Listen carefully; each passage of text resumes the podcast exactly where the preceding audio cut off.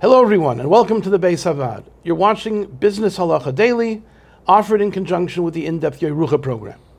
My name is Nassim Kaiser. I'm the editor-in-chief of the Bais HaVaad Halacha Journal, and I have the pleasure and privilege of being joined today by Rav Chaim Weg, the Rosh Koilel of the Bais HaVaad's Choshen Mishpat Koilel Koilel Zichron Gershon.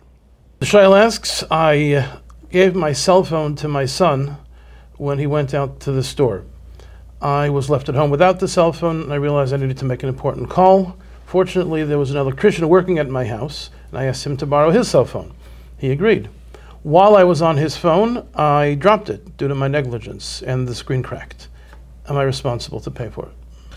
There's Xeris HaKosov in Hilchos Shemrim that in Ba'olav Imoy Lo Yishalim, if the owner of the object is working for the Shemer, at the time of the loan, when he lends him the object. So then, if the owner the is is working for the shamer, the shamer is potter from paying, and the Torah writes this by a shayl, by the, what's negaya to the chi of.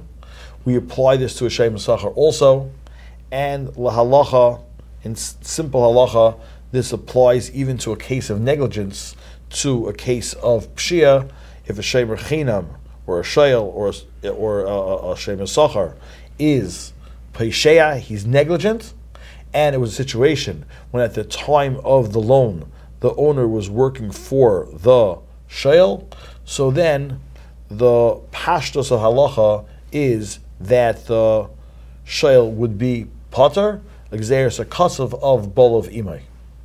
What happens if it wasn't a negligence? But it was rather what we call a hezek b'shegig. He physically damaged it, but he wasn't it wasn't intentional, an unintentional damaging. Most can hold the unintentional damaging. There is no even if the even if it was bebailim, even if when it entered the, the shale's possession, the owner was working for the shale, but if if in unintentional if the, the shayl damaged the object unintentionally, most Paiskim hold that the shayl would have to pay, and with the exception of the Raavad. So the first thing we have to discuss over here is dropping a cell phone when you're on the phone. I would assume that's not just like a pshia, negligence in the watching it. That's almost you were you were holding it, you you lifted it, you weren't careful enough.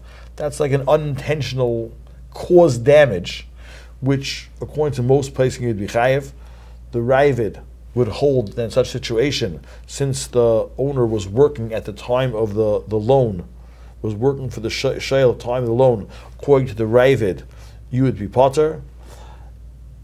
A pshara should be made, because since most of the paiskim hold that the patur of Bailim would not apply in this case. If you enjoyed this video and would like to receive more like it, or to sponsor future videos, please click the link below or visit beishavad.org.